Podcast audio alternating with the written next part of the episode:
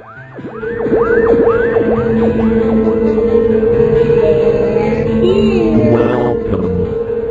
to Spooky South Coast. Look, I know the supernatural is something that isn't supposed to happen, but it does. AM 1420, WBSM presents Spooky South Coast with your hosts, Tim Weisberg and Matt Costa.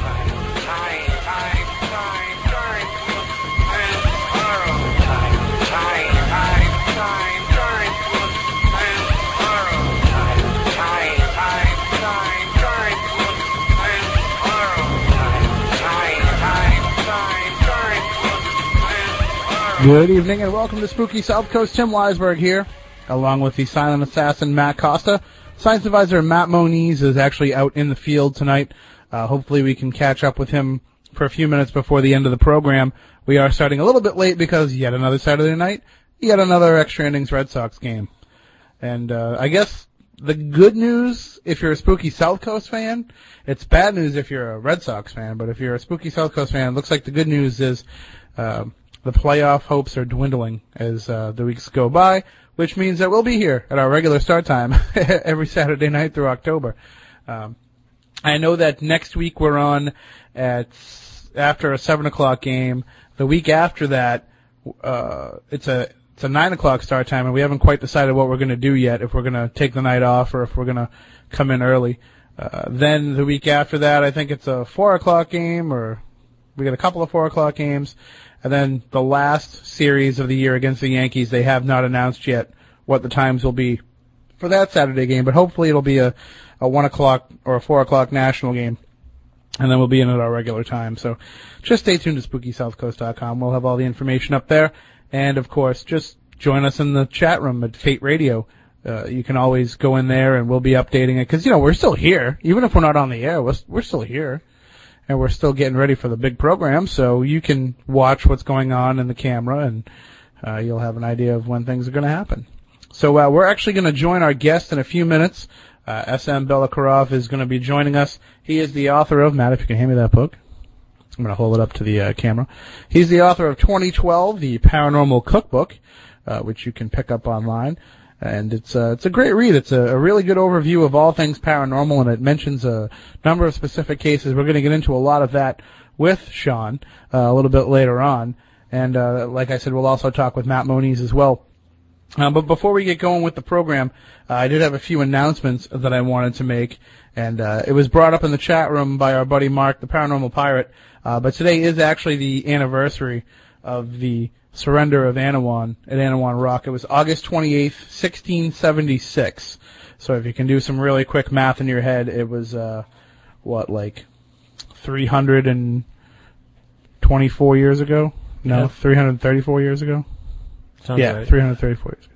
So uh, anybody that's out there at Anawan Rock, we say hello, and uh, we want to tell you to stay safe and be careful. As we were talking about in the chat room, you don't want to contaminate other people's evidence. I know a lot of people are going out there tonight, and uh, hopefully, you know, everybody's getting their chance to uh, to investigate out there. But uh, there is one story that I want to bring to everybody's attention. We'll probably talk about it a little bit more with Sean as well. Uh, our content director, Chris Balzano, uh, posted this up on the news at SpookySouthCoast.com. And this story comes from the Charlotte Observer. A man who was among amateur ghost hunters standing on a North Carolina trestle early Friday waiting for a ghost train was killed by a real train that apparently surprised the group, authorities say. The group had gathered on the 119th anniversary of the Bostian Bridge train wreck, an accident that sparked one of the Carolinas' best known ghost stories. Christopher Kaiser, 29, was killed when he was struck about 3 a.m. by a Norfolk Southern train.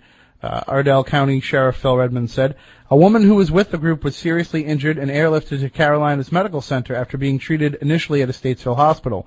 Several reports indicate Kaiser pushed the woman out of the way before he was hit by the train, so he made one last heroic act before the train struck him.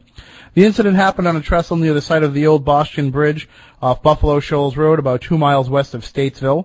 They apparently did not hear the eastbound train coming until too late. There were reported to be around 12 amateur ghost hunters caught on the trestle when the train routed the bend, Redmond said. The sheriff said the group began running to the eastern end of the trestle, and all but Kaiser made it. Deputies found Kaiser's body under the trestle at the bottom of a steep ravine. Redmond said investigators talked to some members of the group and will continue the investigation. So first of all, our, our condolences go out to the friends and family of Christopher Kaiser.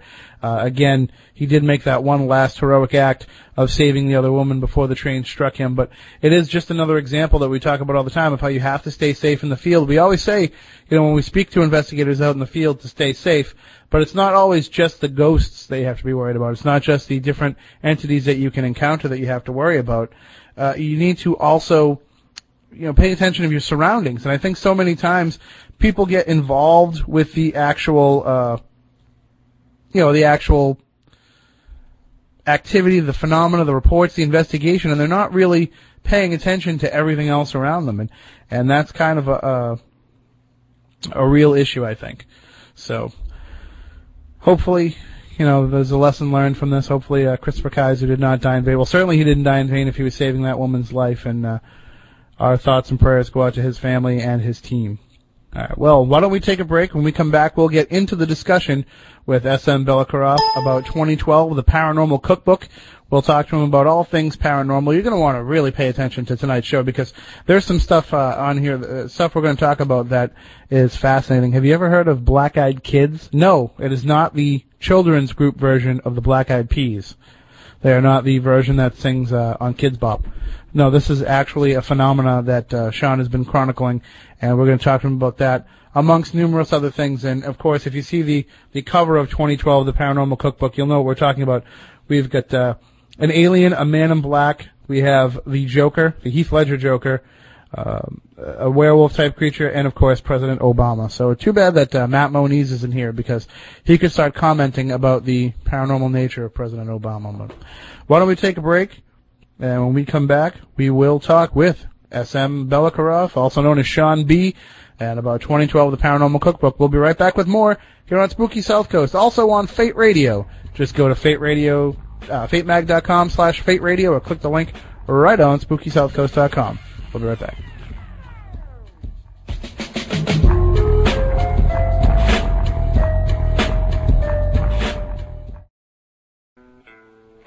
People are strange when you're a stranger.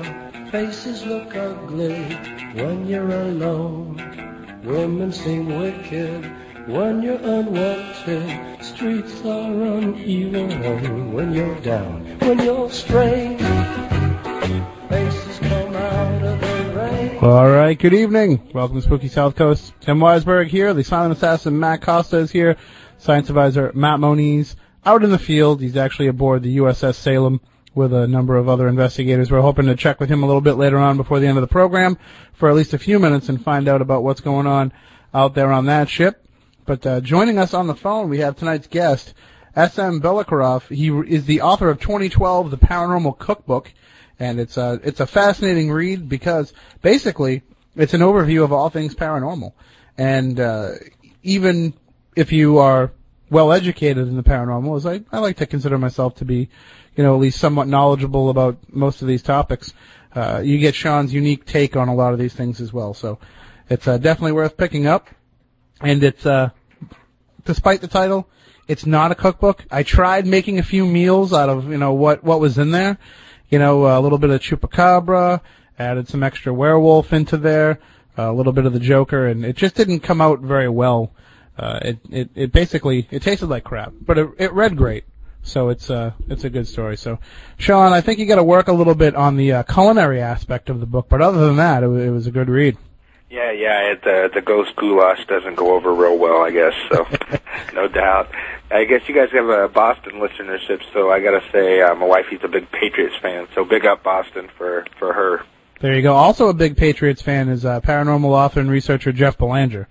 So, uh, you know, I, I guess the Patriots seem to have a, a paranormal attachment for some reason. They got something going on for Yeah. sure. I'll have to talk to Bill Belichick about that next time I cover a game. I, I don't I don't think he'll take that very kindly. Kindly. Actually, you want to hear an interesting Patriots ghost story? yeah, absolutely. Uh, they used to uh, practice on the grounds of the old Foxborough State Hospital, which is actually a stone's throw from where the stadium is. And a number of the players would actually talk about how they would see things moving in the old hospital and they would hear sounds and screams and everything coming out of the building. So even though none of them would really go on the record about it, it was it was talked about in the locker room. Oh man, I'm writing this down because my wife, my wife's gonna love that. She'll just eat that up. you, that was worth the price of admission right there. There you go. So, uh, when you were putting together the book, I mean, uh, when did the idea of everything seeming to be coming to a 2012 head uh, come into your head? You, were you already following this pattern, or was it after you had written everything down, you kind of took a look at everything and said, "Hey, wait a minute." Yeah, it has just been kind of an ongoing project of mine that uh, I've been kind of, you know, tracking the 2012 date, and I don't think it really represents a firm, concrete date as, as you know, uh, unchanging event type thing. But uh, it was definitely a point of interest, and I, and then as we're moving more and more towards the 2012, I do think we're seeing just a flourishing in all things paranormal and such an intense interest uh, that you could have the right psychological makeup to actually see some of this really paranormal stuff uh, persist. I mean, just recently we've had some interesting things going on. And we had the explosion at the TNT area down where the Mothman's at, uh, what, in May. And then uh, just recently, I guess a couple, three days ago, they had that big UFO, uh, triangle UFO crash out west that uh, that was uh, seen by a lot of people. That was kind of an interesting, I guess, story. I haven't really looked into that one yet. So. Well, I mean, one of the theories too is that uh, the more we pay attention to the paranormal, the more we can see it, and the, the more strength we're giving it. Maybe that's what we're reaching. No, absolutely. I mean, just in the uh, in the just pragmatic effect of it. I mean, the more people that are willing to go on the record because they've seen, you know, on these shows other people talking about similar problems, so they don't feel like such outcasts and pariahs as they had been, you know, in the 60s, 70s, and even into the 80s. Um, yeah, you're going to get more and more reports, and I think uh, definitely on the second half of that question, it, it kind of follows our uh, logic. That's one of the main arguments is that with more attention being paid to the paranormal, it does help it manifest in a lot of different ways and, and makes it much easier to manifest. And as we're moving towards this uh, society that's more and more accepting of the paranormal phenomena, we'll probably uh, see some interesting results from that. And we, you know, we have what we basically consider to be the classic tenets of the paranormal. You know, your ghost discussions, your UFO phenomena, your alien visitors. But it, it seems like there's also a lot of different new phenomena that are rising to the surface. Things that might have been going on for a long time, but uh, people haven't been paying attention. Absolutely. Yeah, I mean, you could make that case, you know, even just kind of in the flap window uh, type activity that you see in the Mothman and, and some of that stuff in the in the 60s and 70s. It kind of transformed in this whole other school, uh, the Skinwalker Ranch, Contact Ranch, a couple other cases uh, that have had just this, this whole bouquet of paranormal phenomena with the UFOs, the poltergeist activity, uh, mysterious cryptids, uh, crop circles, animal mutilation, the whole, you know, the whole spectrum there. So I think we've kind of seen uh, from those observations almost a whole other school. Your Nick Redferns, your Colin, uh, Colin Wilson, uh, your Chris O'Brien, the kind that you know have an open, more open interpretation and kind of see the occult and some of these other higher magical practices tying into some of this phenomena. Do, do you think though, as that as we do become more comfortable with discussing it, and as we do pay more attention to it, uh, will we find more answers in it? Because I mean, it seems like as much as we're learning about it, Right. uh, we're just getting more. we're getting closer to the right questions, but no closer Right. to answers. Right. No, absolutely. Yeah, and that's kind of the uh, the very interesting aspect of the phenomena that drives some investigators mad. Like you know, uh, the fact that it does seem to evolve with our perceptions. The perfect example of that would be kind of the changes that has been seen through the Jersey Devil. Uh, you know, originally cited as being this uh, this creature that had one one hoof, uh, a camel's head, a bat of a wing, uh, wing of a bat, and these type things, and, and then kind of evolved to this thunderbird uh, pterodactyl entity that we had reported for several years, and I believe it was in the 50s and 60s it shifted to this uh, green, almost swamp thing looking uh, uh, bipedal, you know, monkey man type type creature. Then you know we had a back to the pterodactyls, and, and some of the more recent reports, uh, including the one out of Wharton State Park, has it as a humanoid with a uh, deer's head, antlers and all, and with, but with red eyes. So it's much more evocative of, of the skinwalker uh, idea. So it's interesting, kind of how these phenomena change or how we perceive them as different things, and it's you know also consistent with the alien, uh, very high, you know, that whole parallel stuff that, that a lot of authors have talked about. And it seems like yeah, it is dependent on our current mindset as a society. I mean, Right. what we believe and what our you know mores and, and different social values are are kind of reflective in things. You know, uh, like even the devil. You know, he's advanced from being this goat-like creature to these Right. days he's kind of a, a slick Al Pacino individual. Right, no doubt. yeah, he's he's his his uh, he's kind of went through that transformation too. I mean, vampires originally were these the Walking Dead, you know, just covered covered in a death shroud a lot of times, you know, just stank stank vampire breath. But now, you know, they're like the metrosexuals of uh, Twilight. So, Mm. you know, it's a whole it's a whole different uh, thing, you know, as as time and media gets involved and, and it kind of changes perception. So it's, it's very interesting.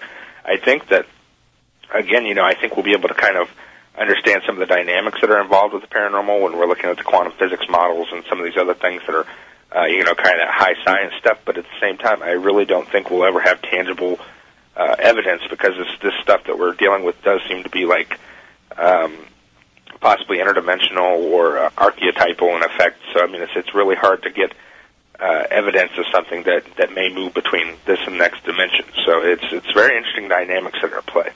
It's almost like when we can apply uh, new thoughts and new theories in science to it.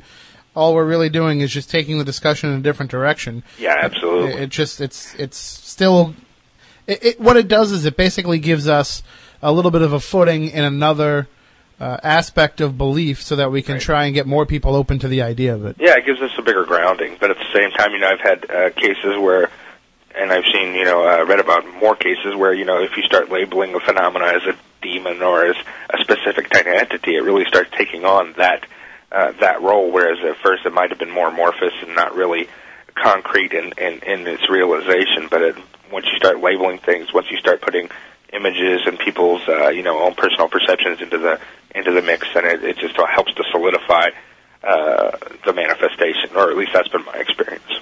So, how did you get involved with the paranormal? Because I know you're an investigator as well as an author. Yeah, uh, just kind of, uh, I, I would say I'm kind of uh, a maniac by uh, genetic dis- predisposition, for one thing. I mean, I'm uh, in, in the old country. My dad was uh, first generation coming over from Russia, and, and uh, our family over there is a little bit odd to begin with. They they do some odd things, you know, like to uh, go to these. Uh, we had one uncle that was a uh, basically the Russian equivalent of a cryptozoologist. He was an archaeologist slash anthropologist and would travel around to these places where uh, the haunted forests and and and he uh, tracked werewolves and some in some of the family stories. So it's a definitely interesting lineage just from that. But um, I just got out in the field. I think like a lot of us do. You know, at a certain age, you know, you get out to 13, 14, and you're you know, uh, a lot of people, at least in this region, you know, like to go check out the hauntings in the local places, and it just kind of uh, evolved from there. I've always had the literature around, and I've been reading on that for 20 plus years, so it just was kind of a natural uh, uh, click, I guess.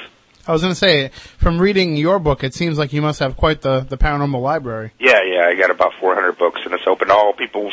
If you're in the area in Springfield, Missouri, you're more than welcome to check out Spooks Study. So, yeah, we uh, we've got books on pretty much everything, and I try to stay up on things. But it's a, it's a full time job anymore because it is uh, a lot of things that are going on with the world, and a lot of different aspects, like was talking about, just opening up, and, and, and different aspects of the paranormal that are kind of becoming part of our culture, like the Black Eyed Kids, like the Chupacabra, and some of these others that are more recent. The Black Eyed Kids is something I definitely wanted to, to talk to you about because that's a phenomenon that I hadn't heard of. Yeah, uh, it's uh, generally uh, a very interesting kind of phenomena. It's basically, uh, in a lot of in a lot of ways, it mirrors the uh, vampire demonic uh, uh, aspects, and uh, just the average story. Uh, they kind of started circulating around 1998.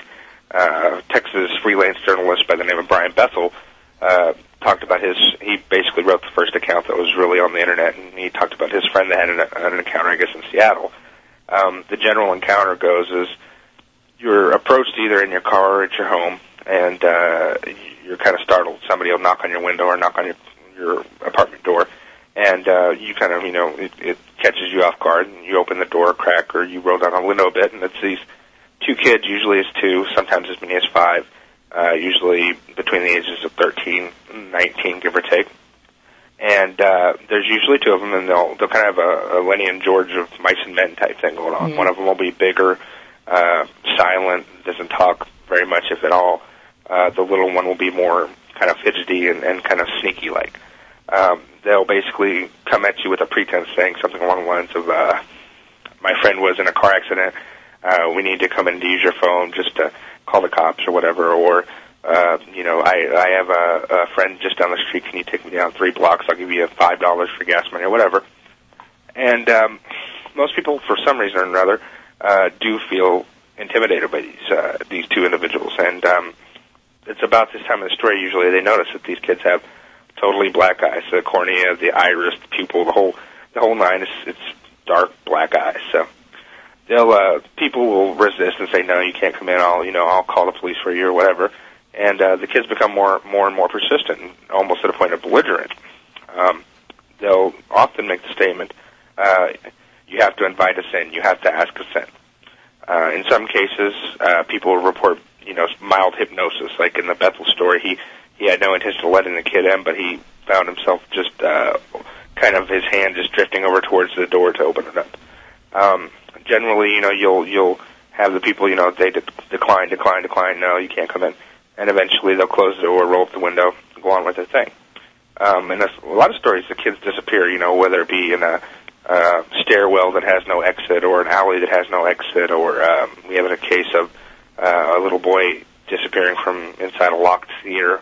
Uh, security had found him, so um, they do have that tendency as well. So, in that little story there, we do see uh, the, the need for invitation, which is consistent with a lot of the vampire lore, some of the demon, you know, demon mythology, um, theology. You you see the uh, the the hypnotism, which is again, you know, vampire, you know, is, is consistent with the the myths, and uh, you have the uh, the disappearance, which those are all aspects that could be, you know, consistent with vampire or uh, demonic creatures, and that's kind of what uh, people have generally assumed about them from the beginning. But there's some, you know, other aspects that are kind of more interesting that actually point towards maybe possibly being a manifestation of uh, Men in Black type type entities, and and that's kind of uh, what we talk about in the book too.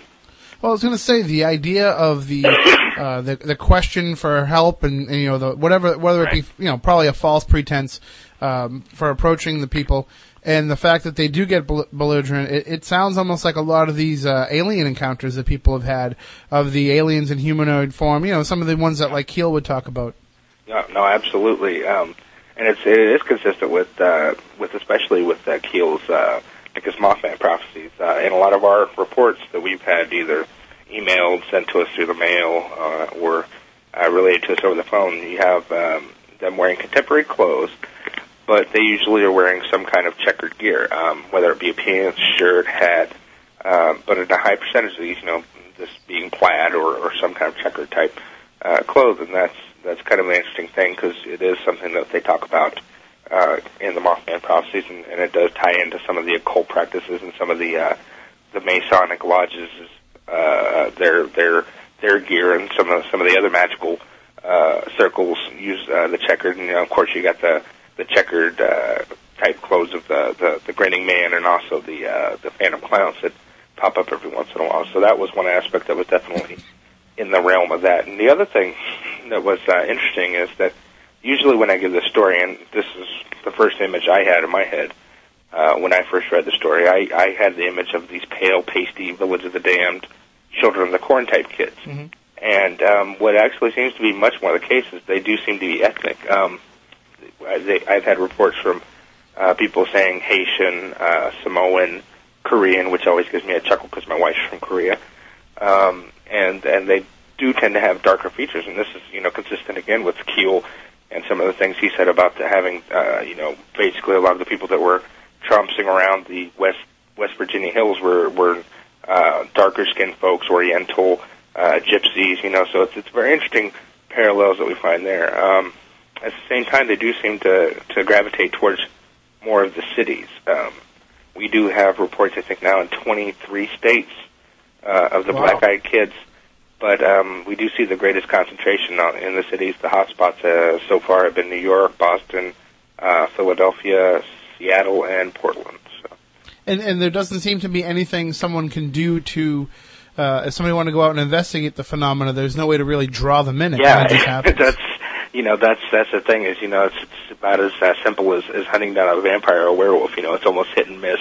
You know, you'll have certain uh, areas that are more likely. Like I said, it's the the metropolitan setting is more likely to produce these type uh, Well, with- entities, but it's not. You know, there is nothing. You can you may be able to go to coffee shops. We've had more reports uh, from coffee shops than anything. We've had, I think it was three from Starbucks, two from Dunkin' Donut type establishments, and a couple from unnamed coffee shops. but, but you don't get a lot of repeat uh, Yeah, right. cases in the same exact spot. Right, right, right. So it's it's just kind of trying to track something hit and miss, and that's why I've kind of just tried to put a profile together just to look at the experiences uh, in their totality because it is really hard to, you know, uh, uh, even if you get to the city where these things are, are, are manifesting, you know, it's it's tough to track down the individual witness, let alone you know the the the creatures that uh, they had some small interaction with. So it's yeah, it's very interesting uh, phenomenon. A lot of people do seem to be reporting it. Do uh, you know? Do seem legitimately uh, shooken over the experiences. So that that's all I can really say for one way or the other on them. Well, I mean, I, I always say I can handle pretty much anything in the paranormal, but for some reason, anything to do with kids really freaks me out. I think it goes back to the old days of when I would watch Poltergeist, and you know, the whole movie wouldn't freak me out, but then those kids would Right. start singing at the end, and it just Yeah, it's it's kids had a whole other uh, creepy factor. They ratchet it up a notch because it is something of a disconnect. You know, you have this just uh, creepiness factor on top of you know the child innocence that's lost and stuff. So it's, it's, it definitely takes it up a notch. So, and now you, mentioned getting these reports from all over, but you're you're based in the Ozarks, right? Right, right, right. And so you guys have your own, you know, unique phenomena there, whether it be, you know, different legends or different cryptids that are spotted in the area. What are some of the stories that come out of that region? Uh, in 2009, we had the uh, Paul the Nixa Hellhound uh, flap, I guess you would say. It was about a four-month period from right around April Fools of uh, 2009 till um, near the middle of August, and and we had um, a lot of reports were coming out, and uh, basically was you know consistent with uh, with two types of creatures. There was the flesh and blood animal, which was uh, uh, seemed to be like a Great Dane, possibly that was loose, and there was uh, something else that was roaming around. It was it was uh, something that was much bigger. Uh, was described as being this, having the size of a deer, uh, big as a buck is another direct quote. So something very big, very uh, black, uh, very uh, aggressive, uh, with huge, huge shoulders, huge eyes, and and something that would be you know classified in, in, our- in our literature as, as the hellhound. And um, the hellhound is definitely one of those phenomena that's been you know is worldwide. You know they're they're uh, they're superstars. They used to be uh, among the top two or three uh, cryptids reported. You know for for hundreds of years. Um, here in the Ozarks, we have what's called the booger dog, is, is what our local name for him is. And it's interesting because about every 30 years or so, he'll pop up. He'll he'll show up and kind of almost seem to remind uh, maybe the the population, the the folks that are still here, that he's still around. And it's uh, it's always along Highway 13 or uh, or uh, uh, Route 44, and it's usually along Highway 13, which is Old Wilderness Road uh, here in the Ozarks. And uh, it's again, you know, it's just very interesting because you do see him following the same patterns, the same routes, and reported, you know, in generations, you know, three generations, well, thirty years, you know, uh, once once after each other, and it's something that's been occurring since the 18, uh, 1887 at least, uh, with a lot of folklore and a lot of names of people and, and encounters that you know actually happened and and uh, that have been documented throughout uh, the area. So it was it was definitely something interesting because our accounts uh, while being more modern, were definitely very similar in that, that you had elements of fire and electricity that were very consistent with, with the hellhound that was reported in this area. So, You know, it's interesting that you mentioned uh, that the booger dog is seen along Route 44 because Route 44 actually uh, has its beginnings here, not not too far from where our studios are. oh yeah, And we have our own ghostly legends associated with Route 44 in this neck of the woods. We have uh, the red-headed hitchhiker, who is seen uh, right near the Seekonk town line. And if you're out there, and you know, supposedly he approaches you, similar to the black-eyed kids. You know, he'll approach you while you're in your car looking for a ride, and uh, you'll take him down the road a bit, and he'll disappear on you. does he talk or respond uh, when talked to? there's there's different uh, accounts. In some accounts, uh, he does um, seem to pay attention to you while you're talking to him, but he doesn't really say anything. Uh, the most frequent report has him actually, uh, you know, either yelling at you or laughing. Uh, Huh. But he, he's the strong silent type, I think. I guess so. The manic depressive, either laughing or yelling. So it's all good then. And uh, and and actually, our our content director Chris Balzano, who's in the chat room on Fate Radio, he actually mentioned that in the Charles Turek Robinson book, uh, they mentioned that the redheaded hitchhiker uh, has black eyes. Oh, really? So- I did not know that. That's interesting. I'll make a note of that. Check They're, that they're out. all over. I mean, they just they hop on the road. They just go up and down the road. You know, get a ride where they Right. can. And yeah, you know, I, we have a we do have quite a few reports that come in from uh, truckers too. So that's you know something that could be consistent with the with the highway hitchhiker ghost uh, story because they've always been a big source uh, from the trucker folk. It, it's a we, we actually did a show recently where we talked about the ghosts of uh, Route 66. Right, right. It seems like when you have these long, you know, interstate roads, Yeah.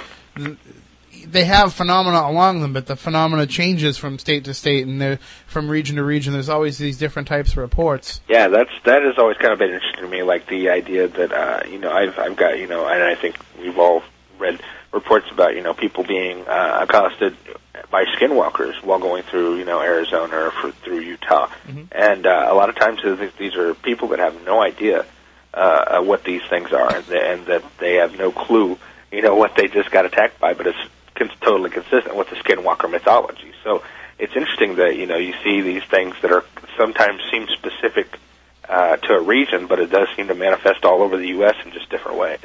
So it could be something to do with you know tying into archetypes, tying into the consciousness of of the collective population, and helping to manifest and sustain these entities. Uh, what what is interesting too is when they do seem to cross these, you know, state lines, so to speak. Uh, everybody kind of internalizes the experience differently. Yeah. You know, here the redheaded hitchhiker has almost become something of uh, le- you know, something of a cele- para celebrity. You know, people Right. want to go out and experience it. In other parts, you know, they might go down the road and you try to avoid it at all costs. You know, you don't want to interact with whatever it is. So, Yeah, it's definitely a, a fascinating dynamic that's involved because you do have uh, both the social perceptions and then the individual perceptions that we have. You know, going to a scene, going to a place. So you have all these uh, psychological things that are at play, and, and the more we look at the quantum physics fields and a lot of these, it does seem consistent with the idea that what we expect is what reality throws at us, basically. And it's very interesting stuff. now in addition to the book, you also have your website, your spooksfield.com website. Yeah, yeah, it's basically just the the spot for the book. You know, usually uh, we do. We I'm, I've actually uh, we're a contributor over at uh, Paranormal Underground uh, magazine thing, and uh, they they should have a good article out next month uh, by us that uh, just talks about the Alaskan abductions and and uh, kind of the fourth kind, uh, both coming from the movie, talking about the FBI, what they actually did out there, and went out there and checked out, and, and kind of the history of the town, some green green men sightings that date back a couple hundred years, and some really interesting stuff. So that should be cool to check out. Yeah, and you sent us some stuff too that we're going to be putting up on SpookySouthCoast.com as well Cool. uh, in the coming weeks. Uh, Chris will get that up there. But uh, people can go on spooksfield.com to order the book. It's also available through Amazon and sites like that, right? Yeah, yeah. The hit up the Amazon or the uh, the uh, Barnes and Nobles borders. Any of those? Don't use my PayPal because I am a moron when it comes to things technological, and I've had problems with it from the very get go. So. Uh, you can also hit me at spooksfield.com, send me an email, or spooksfield at yahoo.com, and uh, I'll hook up a good price for you guys. Is uh, we'll go with like uh, five dollars for the book and then two ninety nine shipping and handling. So Excellent. just uh, tell them that Spooky South Coast sent you, and, and we'll hook it up. Beautiful. Thank you. And, you know, I enjoyed reading the book. I, I read it a lot late at night. And uh, I want to thank you for all of a sudden I'm reading through the book one night and then bam, there's a picture of Pennywise. Yeah, yeah, that's always that's always nice to come across a picture of a clown. That's I love the uh, the quote we got for uh, the start of that chapter is uh, from Lon Chaney, uh, senior, who did a lot of the monster movie, original monster movies, and he said, "There's nothing funny about a clown in the moonlight." so I totally dig that vibe. And we've had, uh, you know, here in Massachusetts, uh, as- in the Boston area, we had a rash of these clown sightings uh, a few times over the years, and it, it seems to be something that pops up from time to time in, in different. It could be a metropolitan area, it can be a suburban area, but you just get these rash of clown sightings. Yeah, no, I mean the the one that uh, Coleman, uh, Loren Coleman talks about is, of course, the uh, flap from eighty to eighty one. Um, started up near your guys' neck of the woods. I don't remember if it was Boston or Dover where the first sightings were uh, encountered, but that was where they got the uh, the phrase uh, "never take uh, candy from strangers" because they had all these clown candy freaks uh, out there, and I mean it spread across the U.S. Uh, for like 18 months. It finally kind of came to a culmination, culminated at a kind of a, a drastic event here in uh, Kansas City, Missouri, where they had uh, six six different schools reported seeing this clown with a machete. Uh, the cops were chasing him around the city trying to trying to catch him, but they never catch any of these phantom clowns. And they almost always go around in uh, these vans that have broken taillights, broken doors, something wrong with them, you know. So it's it's a really interesting dynamic to have involved that you know you have this this car that should be easily recognized. Uh, that you have you know all these cops that will be chasing these, these clowns around, and just nothing ever comes of it. I, it's funny because I've often said uh, that it would be almost, you know, not fun. I guess fun's the wrong word, but it would certainly be an interesting experiment. You know, maybe some Halloween to have three or four guys all dressed up as clowns and drive around in a beat up van and see what happens. But I mean, it's taken so seriously. I mean, you're liable to Yeah, get you know, arrested just for that. No, absolutely. Yeah, that, I would recommend that one to, to any of the listeners. But that would be a very interesting, uh, you know, see see how far down the block you get, you know, with that compared to the ones that, yeah, um, the most recent out, outbreak was, I believe, in Chicago in 2000, uh, 2009. And, uh, it kind of, uh, basically started in Wicker Park and then the cops, the cops, you know, are reported saying it spread throughout the city. Uh, and, and definitely Chicago has a very clown archetype history to it. I mean, it's where Bozo was on WGN for years and years in the 70s and 80s was, the, you know, probably the second most popular clown, Ronald McDonald. Um, Ronald McDonald, the first one, was actually born uh, in Illinois. He's, uh, the first actor that played Ronald McDonald. And of course, you've got the uh, the serial killer John Wayne Gacy that uh, used to dress up as a clown to do parties and such. And that's uh, from Chicago. So you had this kind of this backdrop. Um, but I think what seemed to be the catalyst event was uh, probably the, the Heath Ledger uh, death. It was uh, very a very prolific role, and it, you know it was iconic almost, and and people having that on their attention during that uh, time, I think, kind of manifested that phenomena because the uh, the prime the biggest part of the movie was actually filmed uh, for The Dark Knight was filmed in Chicago, so I think it just kind of acted as like an egregore. It basically became a thought form that kind of uh, manifested in our reality. Well, now I have to do, you know, my little Matt Moniz impression. Uh, hey, bro, you forgot the biggest clown to come out of Chicago, yeah, right. No, President Obama. Yeah, he's on the book too, you know, because he's definitely, uh, uh, in some people's eyes, definitely got that trickster archetype uh, politician thing going. So, um, politics aside, you know, I try to stay out of politics as much Yeah, as I me- can. me even though, too. You know, I I definitely got my opinions on things, but I'm a New World Order tinfoil hat type guy that voted for Paul uh, Ron Paul. So, you know, my political views are already marginalized at best. so. I, I keep I keep my politics out of the show, but Yep. sometimes Matt Moniz can't help himself, so I, you know, whenever I can take a dig at him when he's not here, I always make sure that I do. no doubt, no doubt. There's definitely an argument that could be made for the case. Now, one of the uh, interesting topics that you discuss in the book, and it's uh, definitely on people's minds now uh, with the release of the the film The Last Exorcism. I mean, people are talking about this now. It's in the news. It's it's actually in legitimate news circles, and it's being discussed in the Catholic Church. There is a rise in exorcisms. Yeah, absolutely. I mean, and actually, you know, for probably the last 10 or 15 years, there's been kind of a rise in, in a lot of the backcountry exorcisms. I know we've had uh, a lot more in this area that have been kind of undocumented. They didn't call the Catholic Church. They just kind of did a homemade version of it. And, uh, yeah, I think that's something that's been on people's minds and been, you know, kind of uh, definitely throughout the, the media, too. You know, there was intense interest in exorcism of Emily Rose, Anna Michelle uh, and and you know some of these other movies that have uh, really piqued the interest again. So it's it's definitely the the in vogue at this time, and uh, that's why you know we're going to do a lot of the uh, Halloween shows in October, probably talking about the demonic influence and, and exorcism, just because you know that's going to be the next topic for probably the next month or so. You know, so we'll we'll jump on that bandwagon with the rest of folks. And I think part of it too is, you know, as you get into the Halloween season and people kind of want to get freaked out a little bit, th- so much of the paranormal is becoming de Blase, yeah. it's de- you you know, got yeah you got to you got to go deep with the uh, you know you got to pull out the phantom clowns and the black eyed kids and the the demons to to to do some scaring because you know yeah we are becoming a society that is very paranormally aware I guess would be the but um it, it's interesting that the paranormal activity was really so successful because of the fact that it was dealing with uh, kind of the anonymity of the paranormal activity. I mean, most people that experience hauntings and things of this nature, that's, they go pretty much through most of what that movie is about, except for you know getting into the last back end of it. But the thumps, the the screams, the things of this nature that are they're anomalous, but they're not like the walls bleeding. So it's it's it, that's I think that because people could recognize that, you know, the lights turning on and off by themselves. I think that's why it was so believable.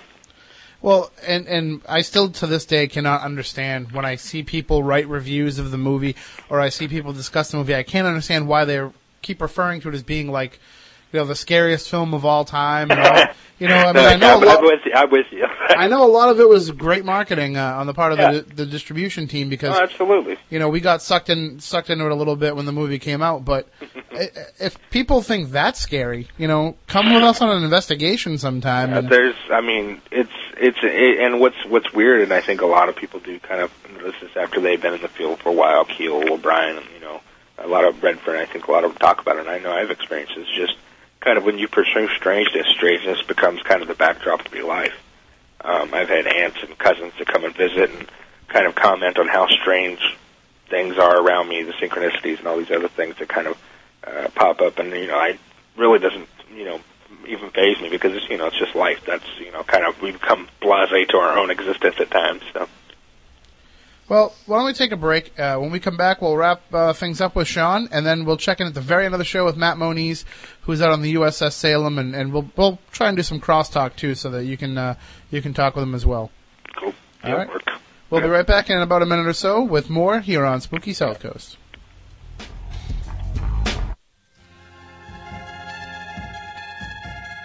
Turn on all your lights, lock the doors, and pull down the shades. Spooky South Coast is back.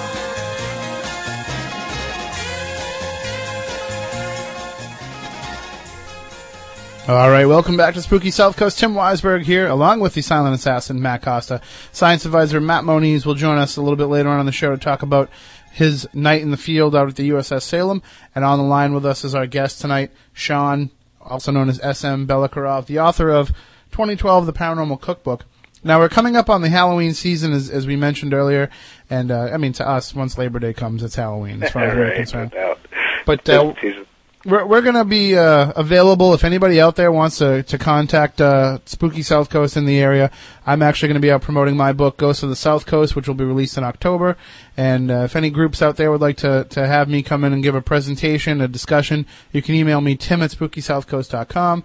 And you can also get the whole spooky crew too, except that's going to cost you triple. And, uh, and we, we can bring in some multimedia, some evidence, some stories. And, uh, basically we can do everything from telling you about the ghost stories of the South Coast to teaching you how to go out and investigate for yourself. So again, just contact us, uh, email me, tim at spookysouthcoast.com. And, and Sean, I'm sure that you guys are probably busy during the Halloween season doing a lot of similar type, uh, talks and presentations. Yeah, yeah, you know, it's always our busy season. We got, you know, usually uh, uh, trying to balance field work in with, uh, you know, doing some interviews and, and doing some presentations and talking to libraries, places uh, here locally. So, yeah, definitely, uh, it's it's our it's our uh, December elf season type thing. We're going at it. So, Uh, It's, you know, I I guess if you're going to get into the holiday spirit, you know, Halloween's a good holiday to get into the spirit for. yeah, no, I mean, just definitely got a distinctive feel for it. You know, it's the the one time of year when everybody's trying to be scared and spooked, and, and it's definitely uh, it's interesting to see. You know, on the uh, on on the streets and and, and in the uh, you know the society society circles. So, uh, we were talking before about the idea of the demonic and the idea of how it is uh, in- increasing in frequency. Are there any other reports that you see that are on an upswing? Uh, you know, it's been it's been definitely since the spread of uh, a lot of Christianity in uh, the '90s uh, with the missionaries going out. They've they've definitely seen an uptake uh, in the reported exorcisms and demonic influence in, in Asia, especially, but also Africa. So that's definitely been on the uprise as far as you know. It's more documented cases and these type things. Uh, I think, of course, those cultures have kind of dealt with exorcisms uh, in their own way for a long time. I, my wife's originally from South Korea, and her mom's what they call a mudang, which is like kind of a Korean shaman, and, and they definitely have exorcism rites and all that good stuff too. So it's just a different way, I guess, of, of, of dealing with it. But at the same time, yeah, it's it's more documented now because uh, that does come along with the Western uh, theology, the more the documentation. You know, that we're more media savvy, I suppose. So, in, in researching everything for 2012, uh, the Paranormal Cookbook, was it a lot of, uh, you know, just going through your library and, and picking some of the most interesting topics to cover, or was a lot of this just in the forefront of your mind as an investigator? I mean, because so much of it, you know, you wouldn't think that it ties together, but after reading the book, you realize the the similar veins that run throughout. Yeah, I think you know probably uh, I've been lucky to be able to read a lot of really good authors, and the book is on the the shoulders of giants and all that good stuff because uh, of course I'm a, my favorite is uh, Keel, but you know uh, recently of course Colin Wilson does some really good job with the occult and beyond the occult. Uh, there's hundreds of authors out there that have been influential, so I'm lucky to have that little bit of that base understanding and just kind of going from there because you start uh, looking at patterns. You know, I mean, when, when you're studying all this stuff and, and you start to see certain things do pop up, like the checkered shirt phenomena, or uh, the fact that you have, you know, Bigfoot sightings and then outbreaks of uh, PK psychokinetic uh, outbreaks, basically uh, that'll occur at houses that were never haunted, or UFOs and Bigfoots that are inter- interacting, like at Contact Ranch, and, and some of these other phenomena that do seem to spill over. Uh, and it's been kind of this new model since the Mothman documentation, uh, and it's definitely been kind of something that's it's very interesting to see how the phenomena almost evolves uh, to suit our perception. Probably that's best uh, looked at in, in the uh, what the Hunt for the Skinwalker by Colm Kelleher and uh, uh, Knapp. So there's it's it's a new model of looking at things, and I think that it's something that's been around for a while, but at the same time, it's a, fir- you know like we was talking about earlier, it's the first time in really studying it and kind of looking at it in a broader sense. And the other good thing about the book too is you, you definitely have your own unique style of, of reporting this stuff too.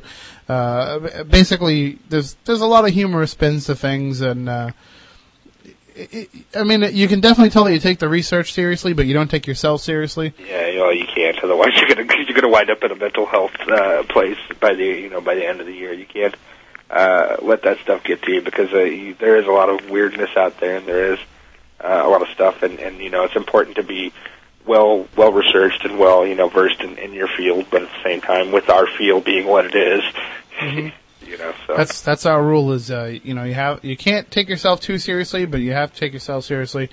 Uh, you can either look look like a fool or you can look like a nut, and very good. That's that's a very apt analogy. I love that. That's I'm going to remember that one. if I had to pick one, I guess I would pick. I'd, I'd rather look like a fool. Uh, yeah. But uh, good. the the thing that that I like too reading the book is, I mean, this is something that you put out independently, right? This is something that's Yep. uh, and, and a lot of times, you know, uh, especially in paranormal media, there's a number of titles that come out that way, Right. and people look at them and they say, well, you know, it's not it's not Yeah. published through a publisher, Right. so it, it can't be you know as important as some of these other books. But Right. those when you go through a publisher, they they can limit you in what you can Oh yeah. cover. And, and I think if a publisher looked at this, they'd say, wow, that's too broad of a scope. Can you narrow it down? And by doing that, you do a disservice because then everything doesn't seem so connected. Yeah, it does uh, take away from the underlying kind of uh, undercurrent of, of, of the book. Yeah, I mean, there's so much information out there. I mean, the internet's great, but I've still got cases that haven't been re- reported on the internet, not from my own experiences only, but uh, you know that you know are in books that are on my shelf. These uh, 1960 pulp uh, paper books, and and you know it's it's very interesting what all's out there, and there's a lot more than what's just on the internet. So uh, you have to kind of go dig for gems uh, on occasion. Well, speaking of somebody who is dug for gems uh, in the paranormal field, we have Matt Moniz joining us on the line as well. And uh, Matt, you are on with our guest Sean Belakarov, and I got to get you this book, Matt. I mean, you can, for those watching on Fate Radio, you can see how dog-eared my copy is. But uh, I got to let you borrow that, Matt, so you can check it out because uh, just like yourself, Sean has a, a great overview of all things paranormal. Cool. Now, uh, no, my friend. Now, Sean, uh, I don't know if you've ever heard of uh, the USS Salem, but you know, I can't imagine there's a lot of battleships out in the Ozarks. No, uh, we do. We don't have a, a plethora of, of Ozark ships. Uh, you got the USS Missouri uh, that's that's docked somewhere, I believe, in the Arabian, maybe. But uh, but yeah, we we have a distinct uh, lack of them. So how's that, how's how's that going with the field work, my friend? Well, out here, uh, the Salem is uh, actually a heavy cruiser. It's not a battleship.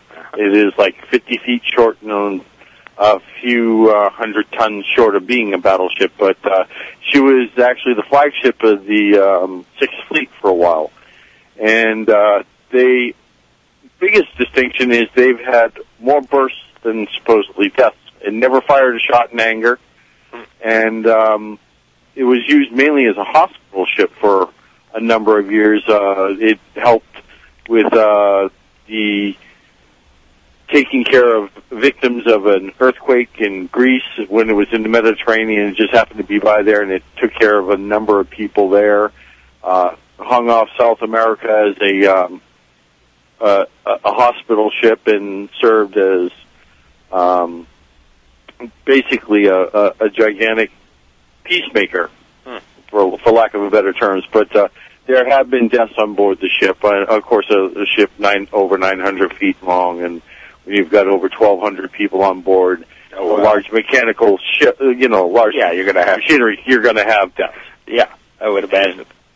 Uh, one of the, uh, shall we call it spirits, uh, is still helpful with tours.